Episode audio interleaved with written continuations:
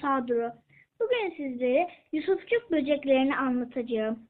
Yusufçuk böcekleri Odanata takımına ait kanatlarını dinlenmeleri sırasında yanlara açık olarak yatay tutmaları ile kız böceklerinden ayrılan bir alt takımdır.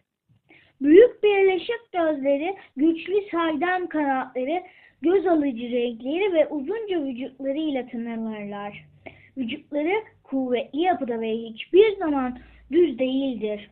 Hareketli, daha hızlı ve devamlıdır. Bağırsak solunumu yaparlar. Göller ve durgun sularda sıkça bulunurlar.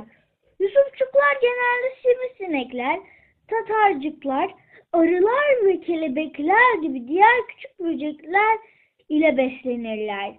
Çoğu zaman göllerin, akarsuların ve su birikintileri, birin, birikintilerinin olduğu göl bölgelerde görülürler. Çünkü nef diye adlandırılan lavlı, larvaları suda doğarlar.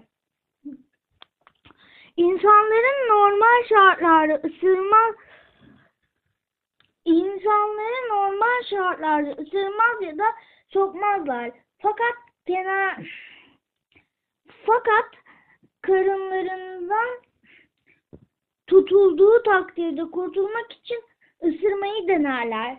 Sivrisinekler gibi bazı zararlı canlıları yiyerek popülasyonlarını dengede tutmaları bakımından oldukça önemlidir. Bu nedenle Kuzey Amerika'da birçok yerde Yusufçuklar sivrisinek avcıları olarak adlandırılır. Bir Yusufçuk böceğinin yumurtadan ölümüne yaşam süresi 6 ay ile 7 yıl arası değişebilir.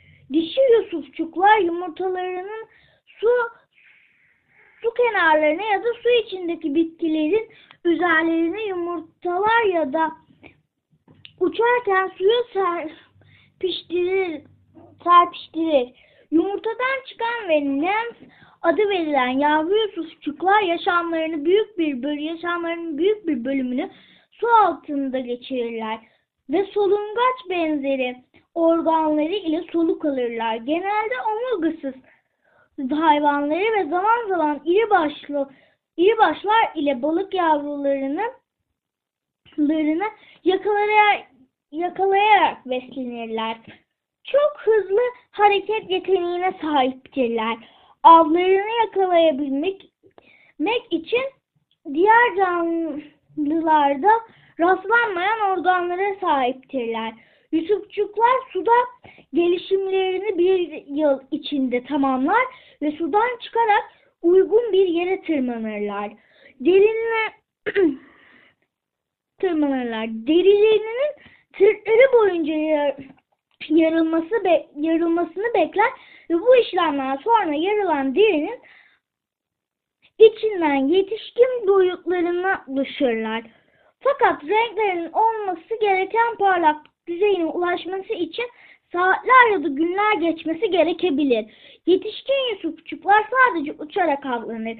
Havadayken birçok uçan zararlıyı yer. Yarım saat içinde kendi ağırlıklarına eşit oranda besin tükete, tüketmeleri mümkündür.